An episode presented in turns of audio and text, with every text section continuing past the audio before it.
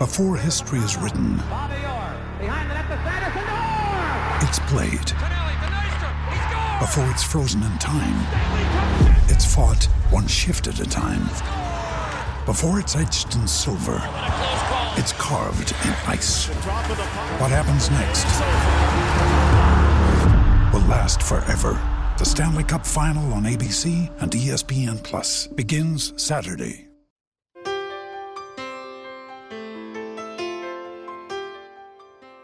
Ladies and gentlemen in the world, just stop press. There is a new Tuesday sweeper for Trot's Life. It's Rare Disease Day today. Rare Disease Day, but nothing. Just mark it down, 28th of February, new Trot's Life sweeper on a Tuesday. It is Trot's Life. Nims Island's been hard at work producing new sweepers. So there's a special Tuesday sweeper for Toby McKinnon now. It says welcome on it. And guess what? It's my last Tuesday. right on you, Nimsy. Now, what a show we've got. What a show we have. It is uh, Rare Disease Day, and uh, m- many people would have heard me speak of my son. He. Uh, he has a rare disease, and I tell people it's a one in eight billion chance.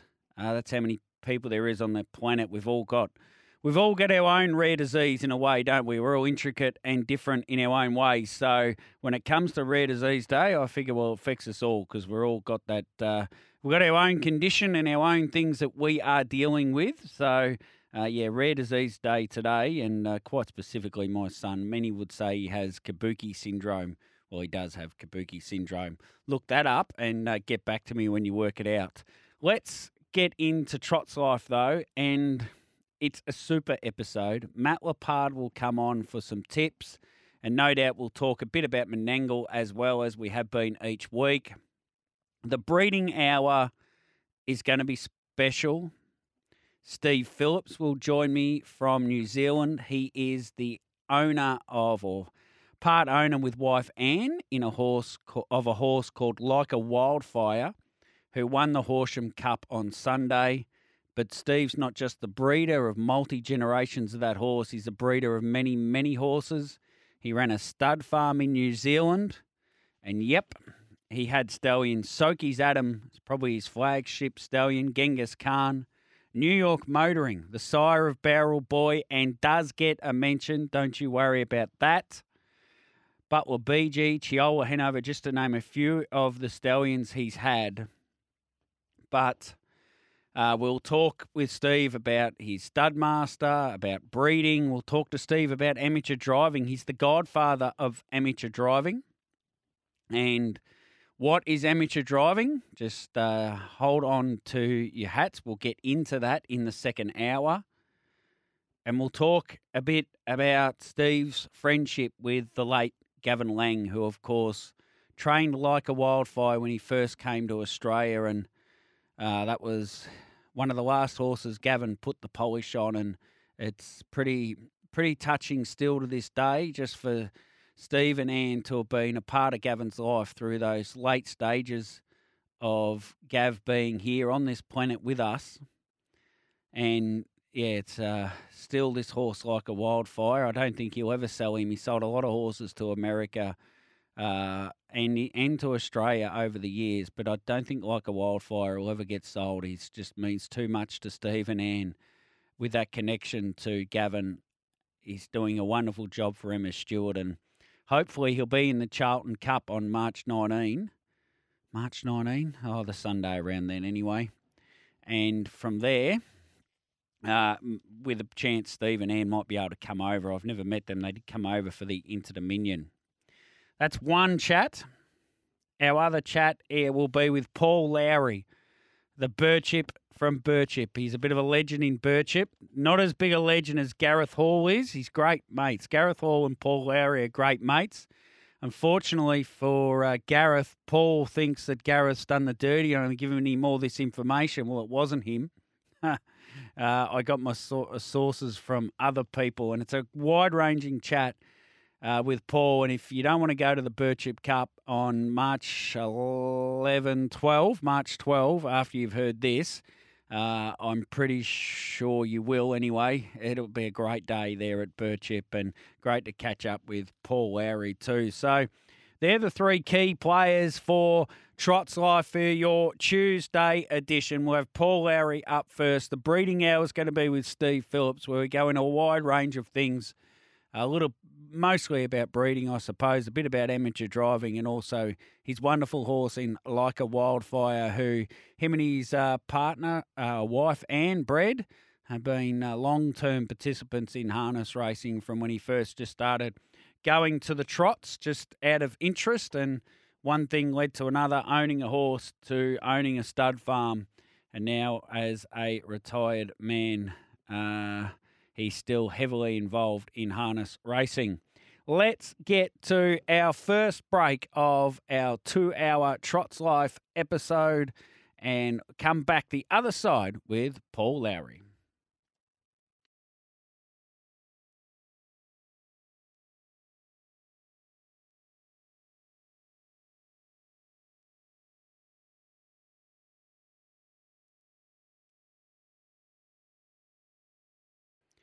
Welcome back to Trots Life, and we are joined now by Paul Lowry of Birchip fame, and I am looking forward to this chat very, very much. Uh, Paul, firstly, mate, uh, how are you and whereabouts are you today?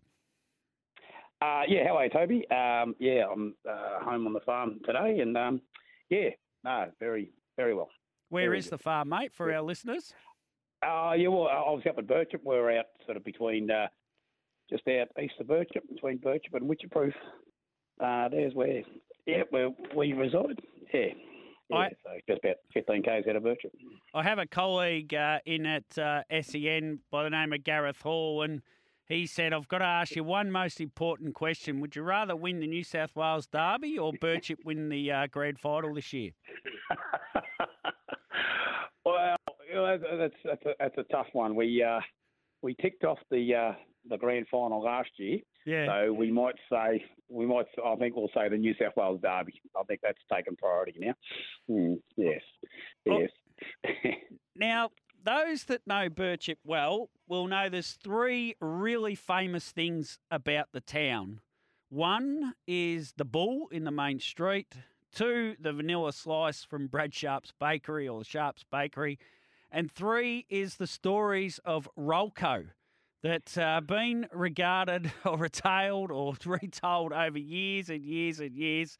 Uh, Goo Lowry, your father, uh, trained this horse Rolco, and there's stories about it winning at its first start at Mildura, etc. And it probably took probably a horse like Menin Gate to come along and uh, dethrone him with the, all the stories told. Yeah, yeah. No, Rocco was is probably our first real good horse. Um, yeah, and he had his first start in Mildura, and I, I think a, a young Gareth Hall was there that night, punting punting him as well. And uh, yeah, we had a good collect that night. And yeah, he was an nice horse. So he unfortunately succumbed to a paddock injury. We, you know, as always, we we didn't see see the best of him. But uh, yeah, and that sort of probably, uh, you know, uh, got us going with, with, with the, you know, we always had horses, but uh, yeah, he was by far our best one. And then once got a taste of a good one, yeah, we uh, we want to go back and get more. Mm. Do, do you remember the day he won at six to four at Birchip, or uh, did that sort of blur into a night? No, no, yes, I do. I do remember that day. I, I remember all his wins actually. Yeah, yes. Um, uh, and you, probably on that, you probably forgot the, the other fourth famous thing at Birchip is our Malibor Cup, which is coming up in two weeks' time. Yeah, hundred percent. And Mm, I suppose yeah. this is a great advertisement for it. Uh, there's something about Birchip when you do something, you do it well, don't you?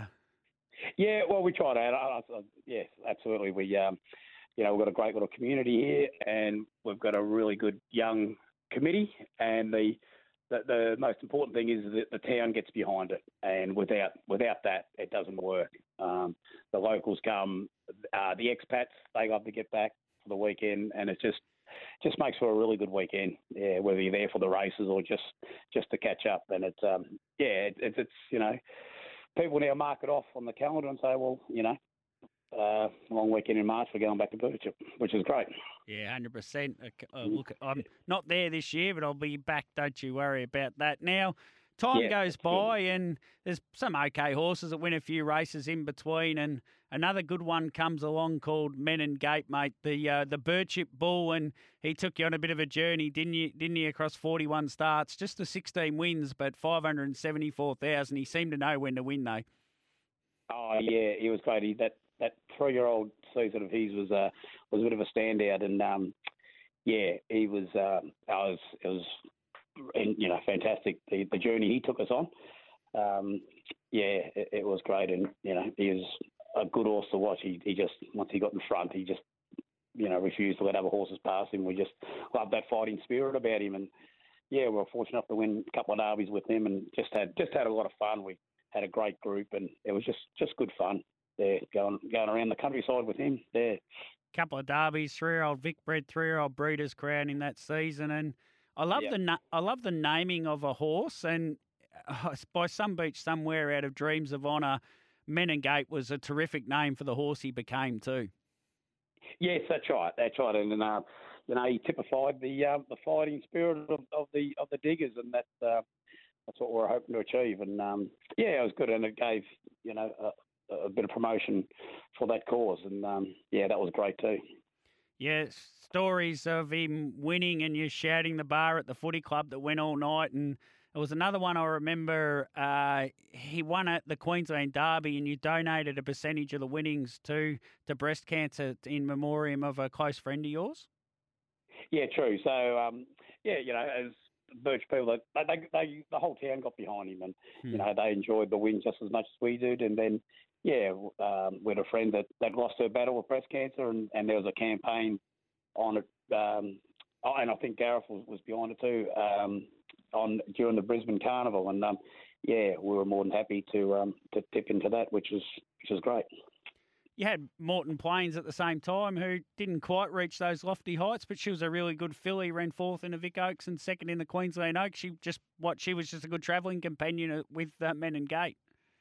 Yeah, she was. She was. Yeah. Um, no, she, she was a ripper, Morton Plain. She just uh, never ran a bad race, um, and she probably didn't get the accolades because she was the second stringer to um.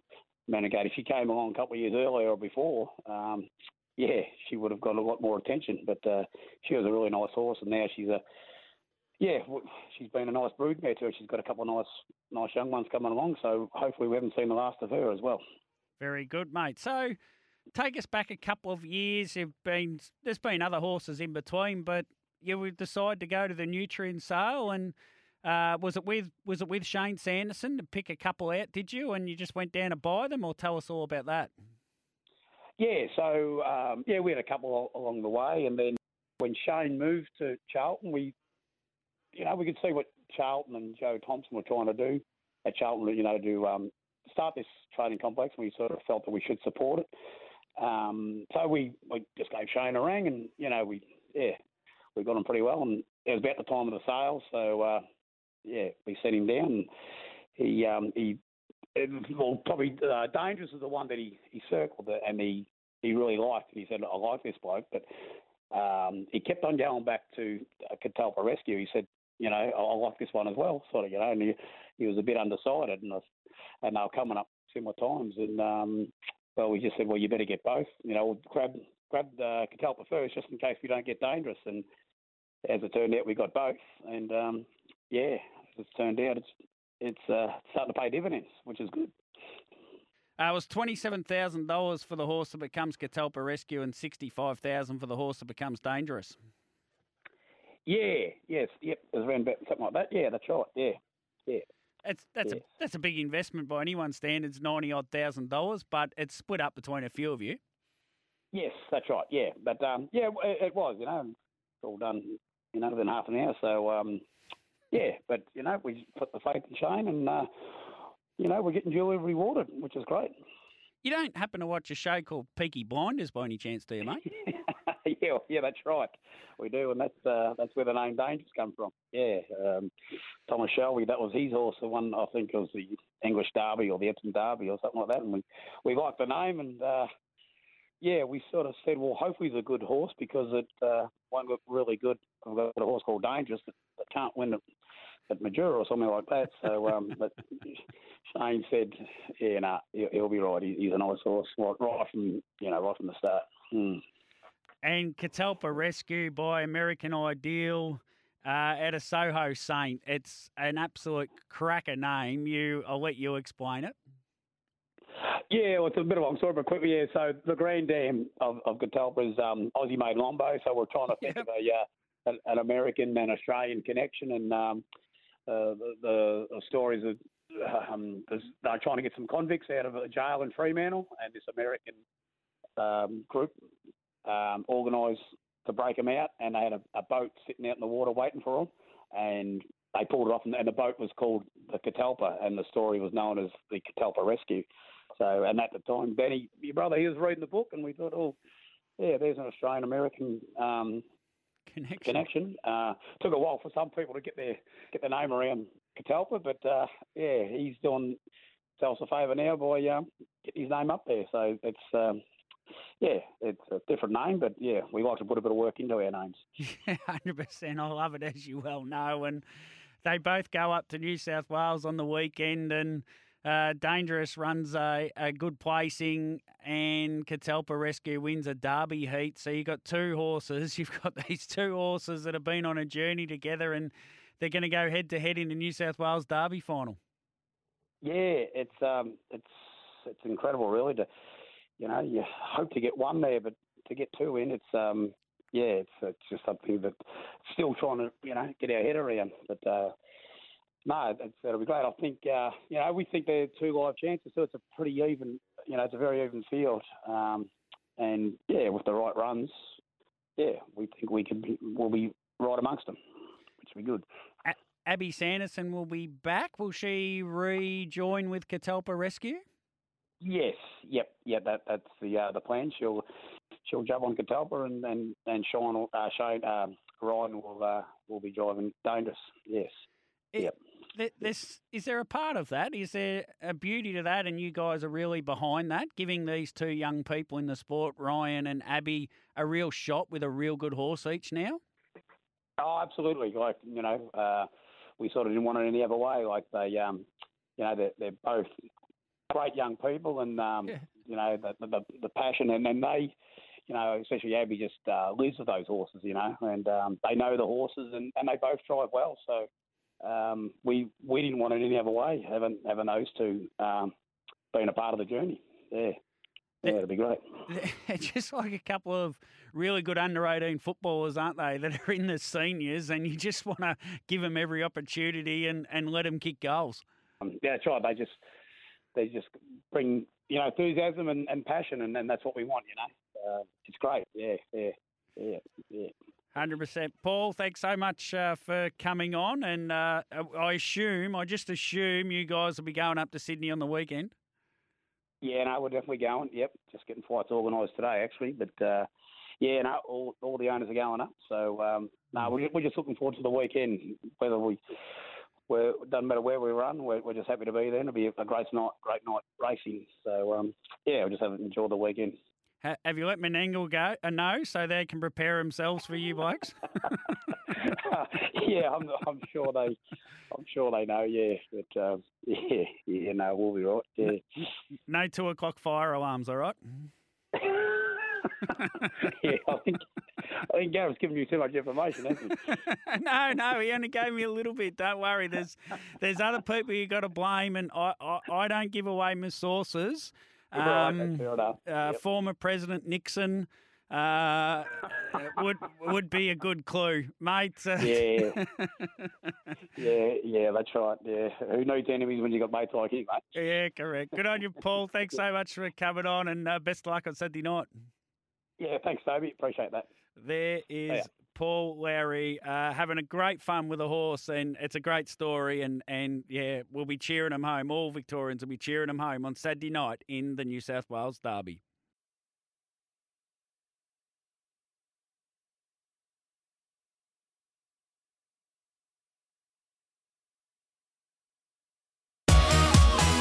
You're listening to Tuesday Trots Life with Toby McKinnon.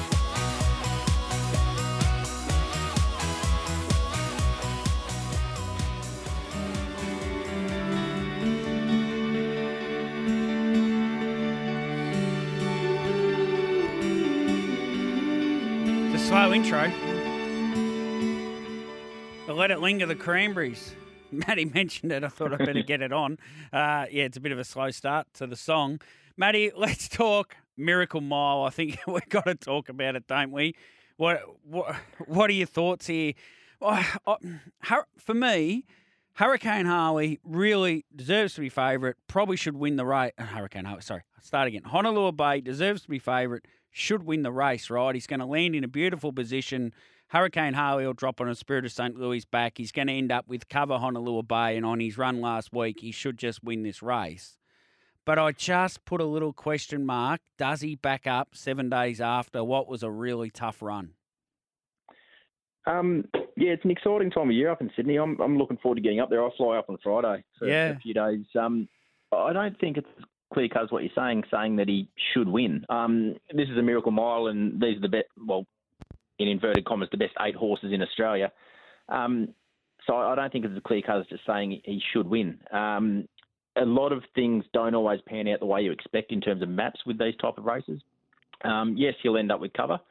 How many pairs back will he be? Um, there is some chance that if things pan out the way I think they might, then by the cage at about the 600, he might even be last in the running line. But but if he's last in the running line, won't that mean that horses have come the entire race? So that means Spirit of St. Louis probably held the front, which we all probably thinks. Catch a Wave's had a little go at him. Mac Dan's had a go at him, and maybe Expensive Egos had a go at him. So if that's the case, all those horses will be a bit softened up, and Dave Moran's just back there rubbing his hands together. Um, yes, I'm not sure if Expensive Ego will be put into the race. I don't think he's quite at his best, and I don't think he can win the race. If he goes to the breeze, I don't know if he can even run a place. Um, I thought maybe initially catch a wave and Mac Dan may run the gate. Mm. Um, Mac mm. Dan crossed in this race last year. Um, he he won the Newcastle Mile and then crossed in this race last year, crossing King of Swing. Nathan Jack, I believe, will go back on the horse, uh, and he drove it in this race when it crossed last year. So their only real chance of winning the race, I think, would be to try and run the gate and, and see what they can do. Um, they crossed Spirit of St. Louis in this race last year. They couldn't cross Spirit of St. Louis in the Hunter Cup recently, but they did put a half a length on him. Hmm. Um, Catch a Wave got out very quick, as we know he can, and, and got out as quick as Captain Ravishing in the chariots. Um, so whether Andy Gath wants to push forward in front of Honolulu Bay early, the one thing we know is Moran won't get involved with Honolulu Bay the way the horse has been driven the last yeah. few months and yeah. has been racing really well. He won't get involved. He'll just slot across to the running line. Uh, Spirit of St. Louis will be attempting to hold the lead and, and, not hand up, I would have thought, and therefore Hurricane Harley drops to its back. Once the pace slackens, I think there's some chance that they may, uh, at, at about the sort of probably 1100 after the first quarter and the pace just slightly slackens a bit, there's a chance they may put Captain Ravishing into the race. I know people are probably fully expecting the horse to just be driven cold, sit sprint, but I think the horse is capable of sitting in the breeze and going really well in this type of race as long as he's not actually cooked up early like he was in the chariots. I think maybe that was what brought him undone in the chariots, the fact that he had to really burn hard in a 26 first quarter. Whereas if you look at his um, Breeders' Crown win, where he broke the track record sitting in the breeze on a cold, wet night at Melton over the middle trip, and then also the Bonanza where he went 150 under a hold in the breeze on another cold and windy night at Melton. Um, both times he wasn't used early. So I think he can run the times required to go very close here, sitting in the breeze, as long as he's not burnt early and then just works into the race, similar to what we saw with Lochinvar Art when he was a four-year-old and he went around to the breeze mid-race to sit outside King of Swing and ran second. Mm. Um, Expensive Ego as a four-year-old two years ago, did the same thing, let the pace slacken and then went to the breeze and ran a very good second behind King of Swing.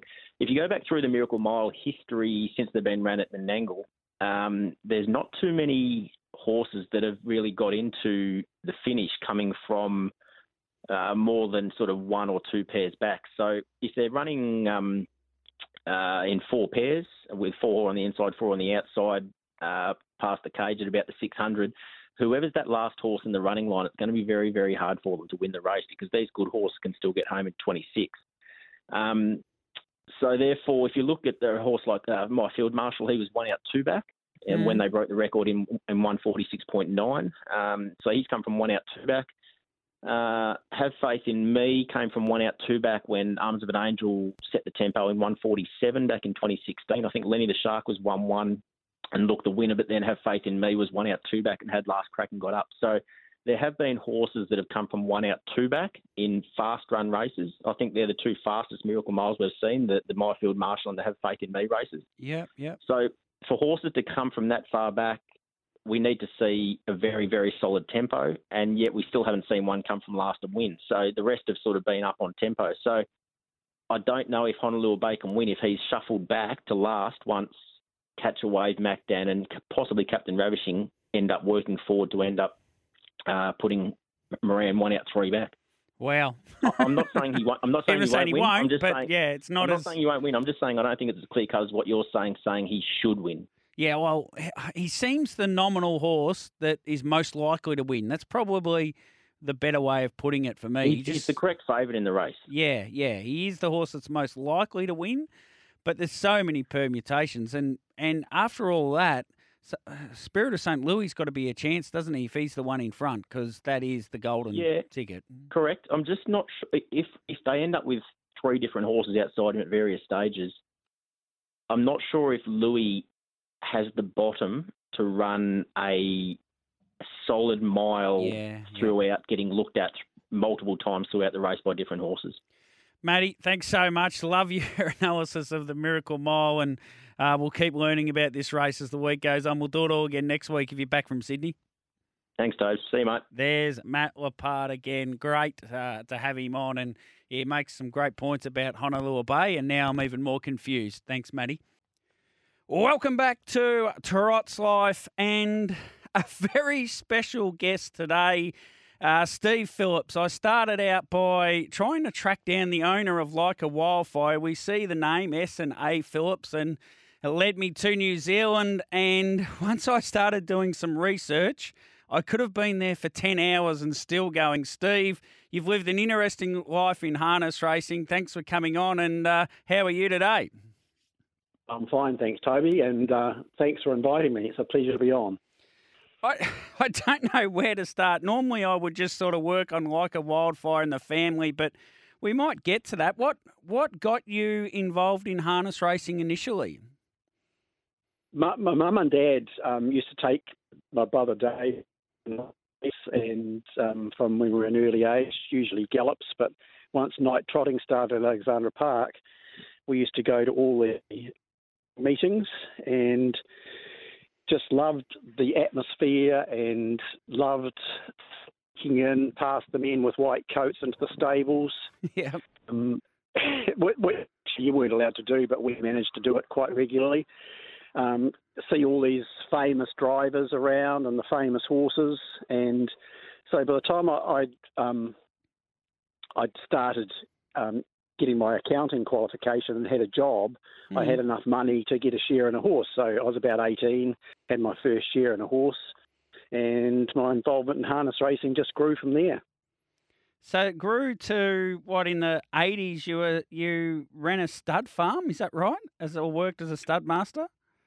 Yep, that's right. Yep, yep. We'd um, well, I I finished my accounting qualification and um, got married, and Anne was a secondary school teacher, and I was an accountant. And um, Anne's from the fa- from a family, the Grice family, that have been heavily involved in harness racing for her whole life. So we decided let's go and live in the country. So we bought a a farm, um, had a couple of kids, started sta- standing stallions, not especially successful ones, but um, my Ooh. brother Dave started National Bloodstock, and from there we got involved with horses like Soky's Atom and New York Motoring, and um, you know they were they were pretty successful. Who Who is New York Motoring's best horse, do you reckon? Um, This is a question. good whether- question. Oh, look, if you can, listeners will know the answer I'm searching here because my father owned who I would say was nearly New York Motoring's best horse, Yeah, who was that? Barrel Boy. Okay, Barrel boy, I, I remember the name. Oh, wow. He won the 1991 Queensland Derby in world record time, 156.7, which was really big at the time. And uh, he, Yeah. was, he wasn't a champion or anything. He was a very nice horse, though.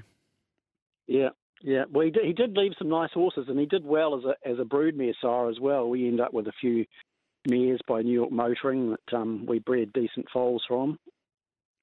So, did you get out of the stud stud master sort of career? Did you in the end? Because it seems to stop.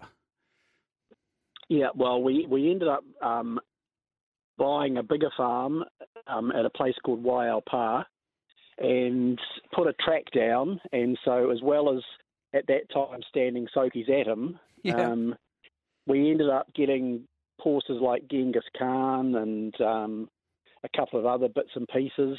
But I also start took out a trainer's license, so we started playing around training horses yeah.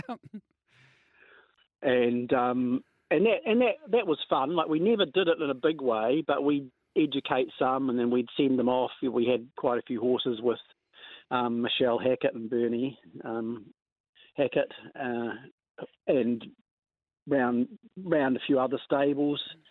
Um, horses with Tony Hurley, know, horses like Rare Gem. He won the Victorian Derby for when Tony was training him. Yep. Um, horses with Gareth Dixon when he was training. We ended up having a few horses there, and Ebony Gem won the Chariots of Fire with with Gareth. That was another horse we'd bred. Yeah. Um, so you know, we we just enjoyed that lifestyle, and by then we had three kids, and they took up a fair bit of time as well. Um, yeah, so it, it was it was sort of a, a hobby that turned into a job, if you like. yeah, and and a multifaceted job too, by the sounds of it. Oh, It was did a bit of everything. We you know we we prepared a few horses for the sales in those days, and um, yeah, yeah. and ended up taking a few along to sales. And we got any great prices, which put us off in the end. We just started keeping them and breaking them in and getting them up and running and doing something with them from there. So, probably, probably one of the, Yeah, one go- of the best horses that we took to the sales was actually Motoring Magic. oh yeah, and um, fr- from memory, we sold him for about nine thousand dollars, which you know was probably just getting our money back from you know what it cost to prepare horses for the sales and service fees and. Um, he was a New York motoring horse, and he, he did a really good job in New Zealand too. So, so he was um, Zenova, who Yep. became the uh, Lay Girls Syndicate. That's right. Yep. I had the, I had yeah, well, Anne, Yeah. Anne was involved in, in Lay Girls initially, um, and they they had some really nice horses. Geoff Small trained most of them in those days. Well, I had Ang- Mm. I had Angela Margerson on last week in a similar chat to what I'm doing with you now. Yep. so Yep. how's that? Yep, we know Ange, yeah. it's a Yeah. small world sometimes in harness racing. You're you, Yeah, it sure is. you're on the board, HRNZ board for 12 years. Tell us a bit about that. Um, yeah, well, I I'd been um, I'd been friends with a couple of people that were on the board, and Ian Shaw was somebody who had been part of National Bloodstock for years, and he was getting off the board and suggested that I should get on, so I did. Um, it was it was frustrating, um, but but enjoyable at the same time. Like it's a job that is fraught with problems. Um, I'm sure anybody that has been on these harness racing boards that try to achieve positive stuff find it pretty difficult because there's always somebody who doesn't agree and doesn't agree with what you're trying to achieve. Yeah, it's just a, a tough life. Yeah, I like that. It was enjoyable and frustrating all in the one thing. I can, I you get that Yeah. sense. You do get that sense being on the boards. It's really hard to get things to achieve things because, you know, dollars and cents also come into play as well. You just can't. It's not a never never ending pie of money, and everyone wants you to spend it in their area. We need more money for breeding. We need more prize money. We need more of everything. We just can't do everything. Exactly right. And and in New Zealand, um, you're competing with um, thoroughbreds and, and greyhounds, so it's just one big group of racing codes. and it's just one body that oversees it, being the New Zealand government. Whereas at least in Australia, you have your your state governments that seem to almost compete one against the other, and so yeah, yeah. we, we, we miss that in New Zealand um, because we're just competing with the thoroughbreds who have their own agendas and the greyhounds the same. Whereas in, in Australia, it seems to me that, that if you know Victoria want to make progress with something, the Victorian state government may well help in some way. And once Mhm. that's happening, que- Queensland look at it and think, oh, we better do something as well. And New South Wales say, well, we better we better do something too. We just miss that in New Zealand. Yeah, yeah, that's a great point. Um, what, amateur driving races. Tell us about that. It started in 2001, and uh, they say you're the godfather of amateur driving. Yeah.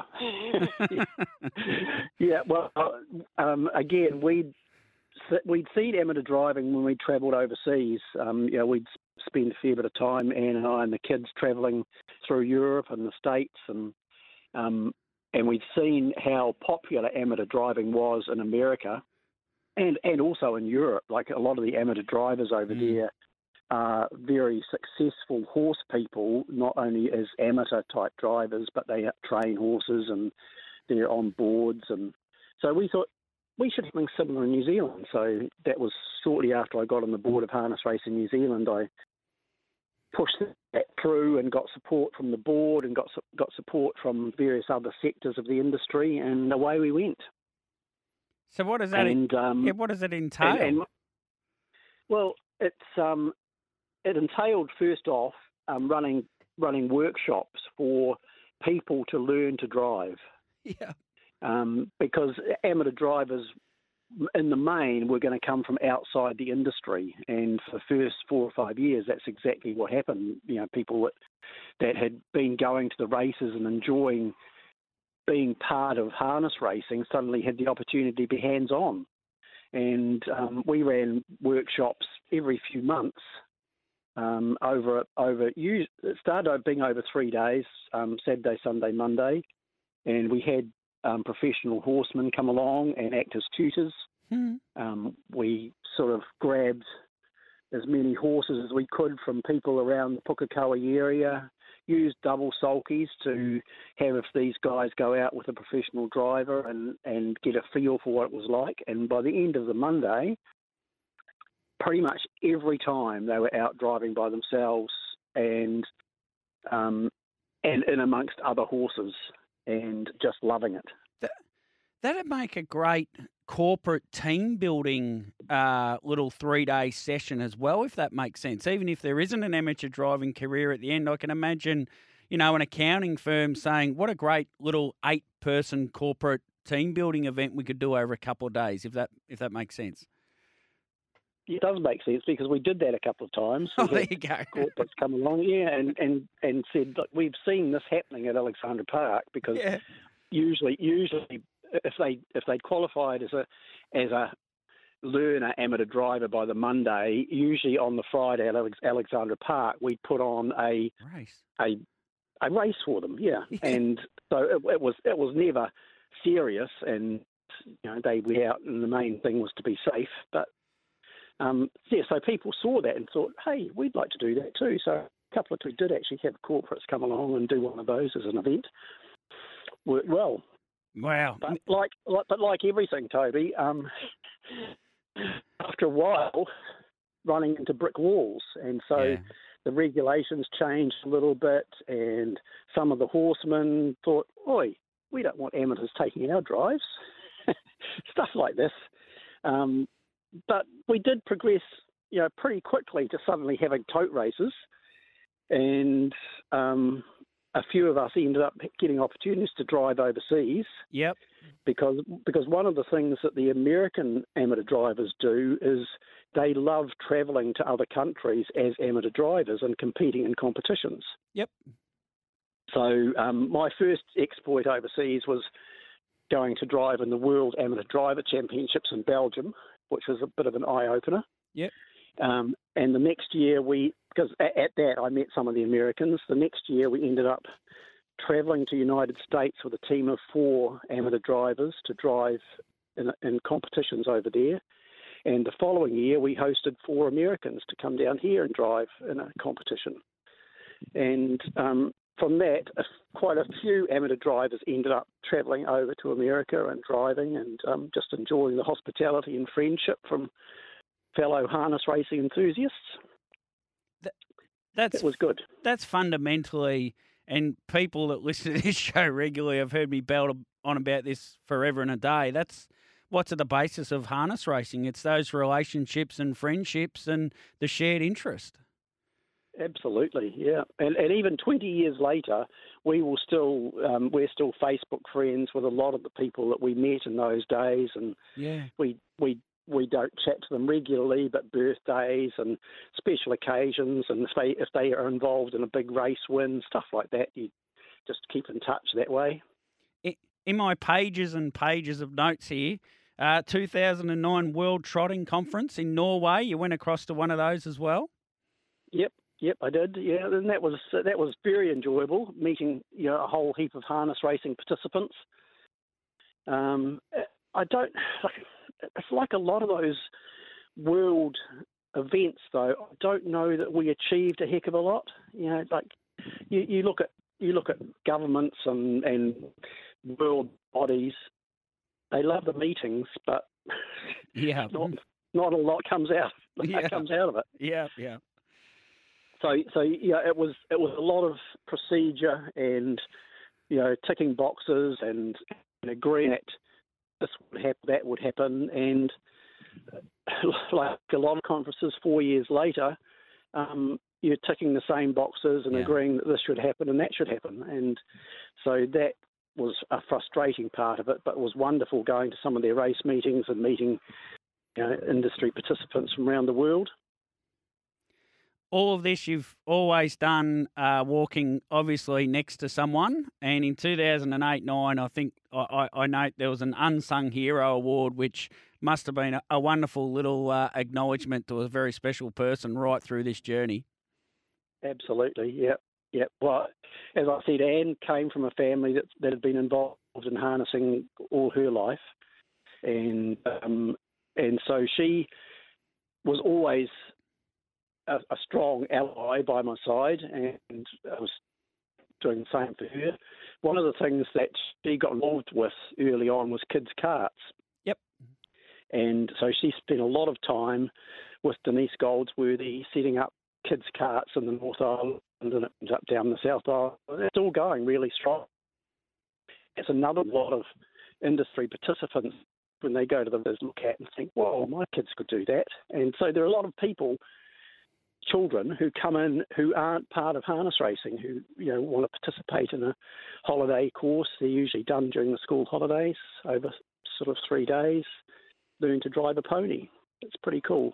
I think um, I think one of the places we got um, kids' carts from was Australia. We had been going before we started here. yeah so it's what we And call pony trots Yeah, that's right. Yeah.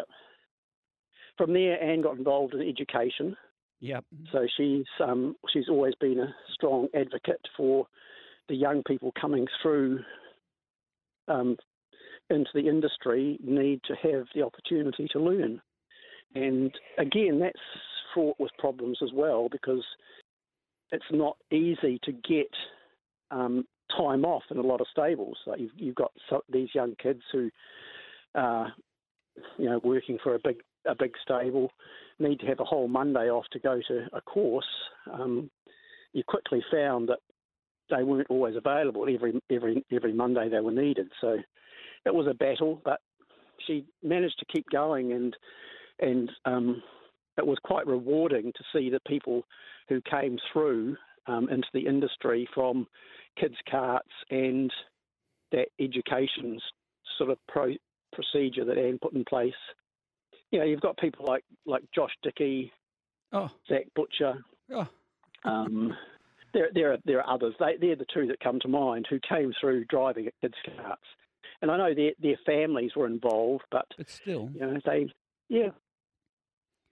So that was cool to see. So that there's a fair bit of the secondary teacher coming out in that as well. So there's the combined teaching and love for harness racing all in the one from Anne there. Yeah, absolutely. Yeah. Now let's talk. Yep. Let's talk about like a wildfire, which is what I. There was the only thing I knew about you yesterday, and I feel like I, I, I know a little bit more now. And we've got a great sense of everything you've given back to the sport. So all the successes you've had have been well and truly deserved. And I went right back. I found a mare in 1991, Dina Veneto, who uh, yep. produced a mare called Against the Wind, and you you had Dina Venuto obviously at one stage. Yeah, we had her for a couple of years. Yep, and um, and passed her on. At one stage, we were breeding from I don't know, probably thirty or forty mares. Yeah. Um, when we were standing stallions, because it was easier to do it that way when you had the the stallion there, and so. But we've cut right back now. But yeah, Diana Veneto was one that was around then and against the wind. She was a really nice race mare. We ended up Geoff Small trained her. We ended up having a trip to Australia with with her as well. She was racing at um, that two-year-old series at Bathurst. Breed, uh, Cranbourne, Breeders' Crown. She raced the, in the Breeders' Crown at Cranbourne. Breeders' Crown, yeah. Well, yeah. I think I think at the time that, that she raced in it, it wasn't at Cranbourne. It was maybe maybe Bathurst. It was was was some weird place anyway. Yeah, yeah. It was at Cranbourne. Not, she ran sixth in the heat and second in the in the consolation. Yeah, and it was just one of those events, a bit like like a wildfire in the Inter Dominions, really, where just nothing nothing went her way and that, and like David Butcher drove her. He he was furious with himself in the consolation that he didn't win it, but you know that's racing. it's easy afterwards to look back and think, oh, I wish I'd done that. you, you, she, yeah, she was a good mare. We raced, I think, here as a three-year-old as well, and from her, and um, I think her first foal from memory was Pass Them By. Uh, I think, yeah, maybe might have that wrong, but he, he was a pretty good horse. His second foal, Don't Back Down by Elsu, won four and was sold to Australia, and then Pass Them By was, yeah, the second foal. And, second uh, foal, okay. You had a lot of fun with him. He ran in two New Zealand Cups. Yep, yep, he did.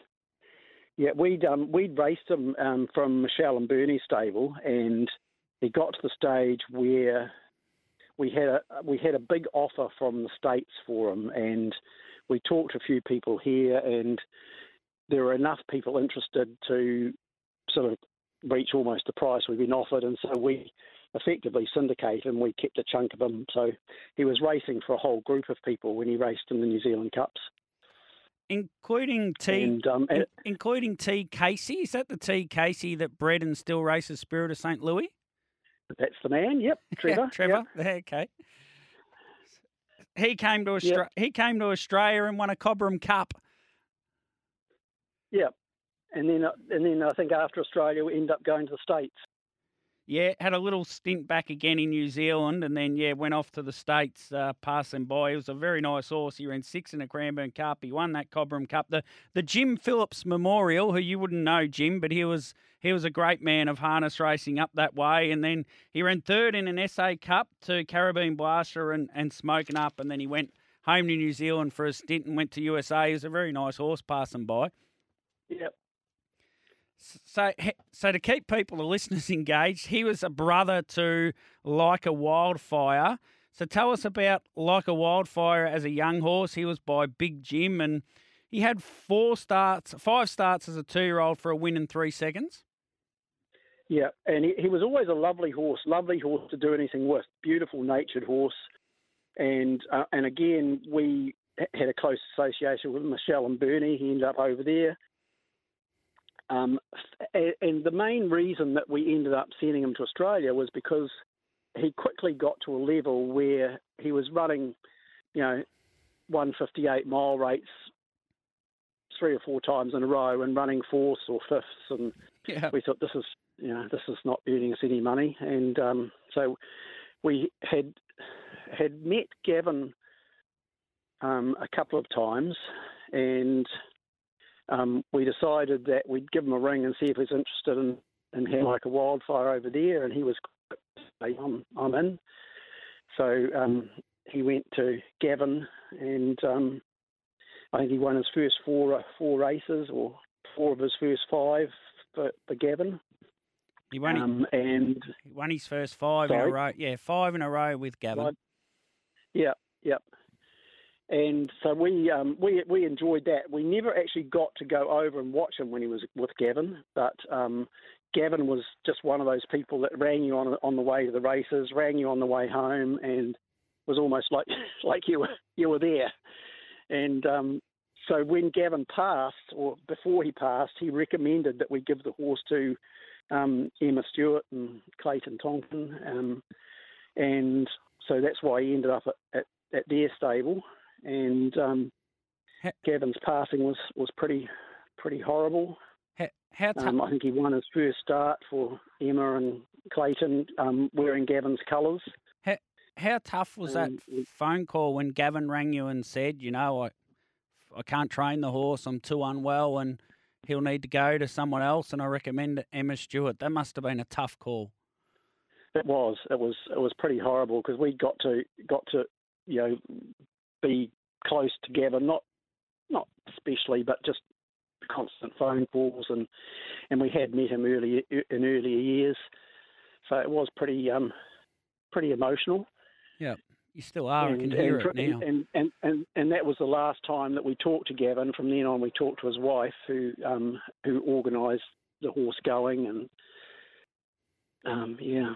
But and even that night that he won his first race was pretty emotional. I think I think Emma and Clayton were pretty emotional, and um, you know wearing Gavin's colours and just one of those The whole, the whole. That, yeah, the whole industry was pretty emotional that night. Don't you Yeah. worry about that. Even yeah, I know you are now, and even yeah, I'm. Yeah, it's- he's he drove horses for my my my late father and my mother, Gavin, and he was just one of those people. Who just he just everyone just loved him to bits, no matter what happened. You he know. was.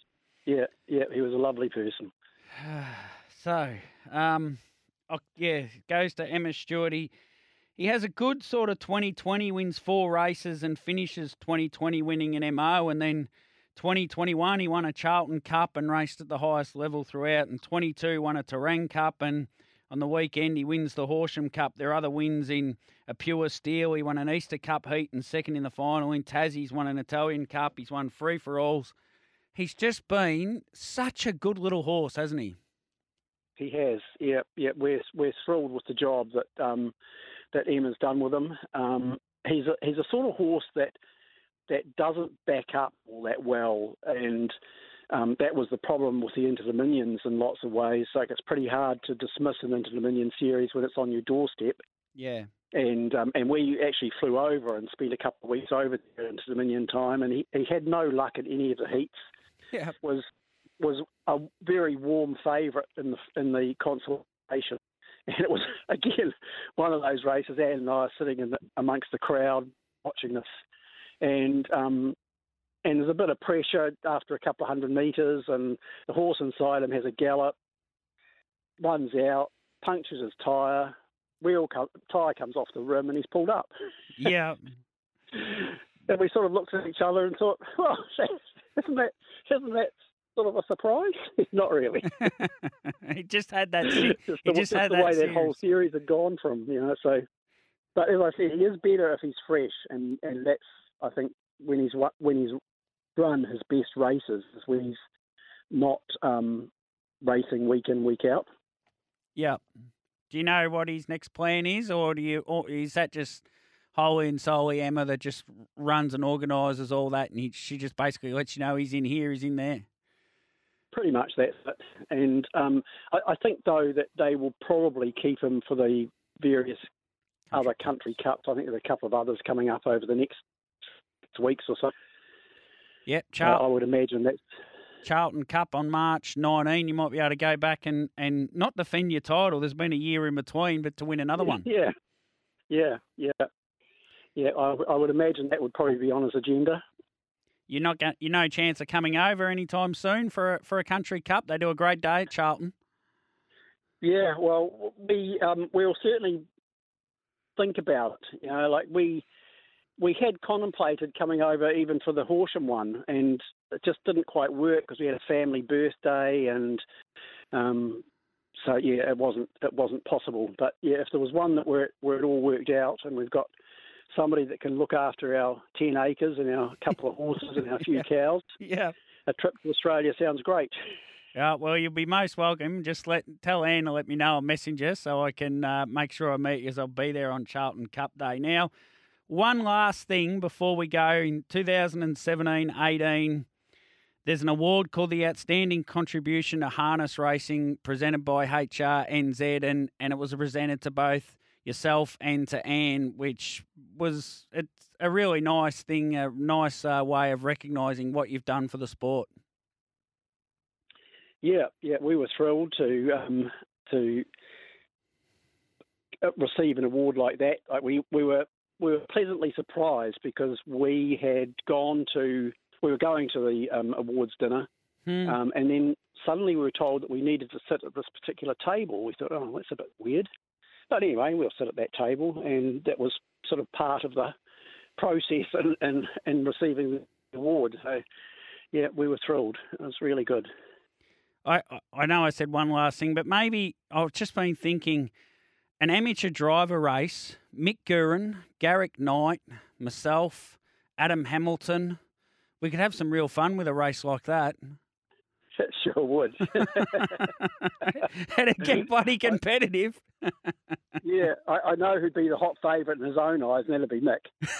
oh, Mick, Mick would nearly talk us out of it on the way around, I reckon. oh, Steve. But that, but that amateur, amateur driving has actually been pretty successful. Like there are still um, a couple of amateur driver tote races each month, Yep. um, North and South Island.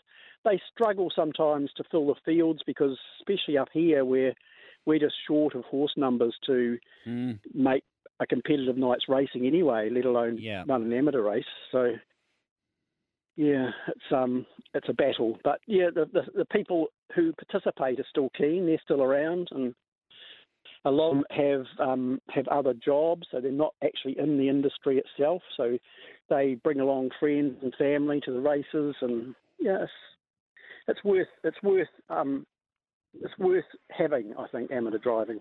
There, there was a story around a horse called Iron Hudge, wasn't there, that he couldn't win amateur races, and for it must have been a friend of yours, and then uh, he's come to Australia and he went win, win, win, win, win, win, and ended up running fourth in a Miracle Mile, which uh, must bring back memories this weekend. I can't remember the name of the the amateur driver though.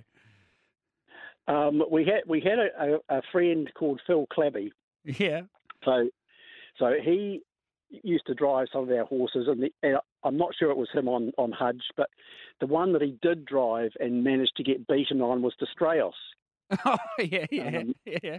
So, so we had we had Destrayos at our place for quite a few years, and and he was he was such a nice horse to drive because you know he was pretty foolproof and and tried hard. So we put Phil on this day because he hadn't had a win, and we thought Phil drive Destrayos. So we still tease him to this day that he still manages to get beaten on a horse that ends up winning I don't know how many races in Queensland and 101 races he won, Destrayos. 101 races. So Phil couldn't get him home though. In he won one in one in every well 486 starts, 101 wins. So he won every one in every five in his whole career, which is an amazing thing. yeah, it is. Yeah. All right, Steve. We Yeah. could, I think we could go all day, but thanks so much for coming on. Been a pleasure to meet you and get to know uh, the name behind Like a Wildfire and so many other wonderful horses over the journey, both yourself and Anne. Thanks, Toby. Much appreciated, and I'll look forward if we do make it to being in touch and catching up. Yep, that'd be great. At Charlton. Yeah, that'd be great. Next time you come to Australia, let me know. Love to meet you both. Okay. Thanks, Toby. There is Steve Phillips from all the way over the ditch in New Zealand, and what a wonderful person he has been to the sport of harness racing. Let's take a break. We'll come back the other side. More trots off then.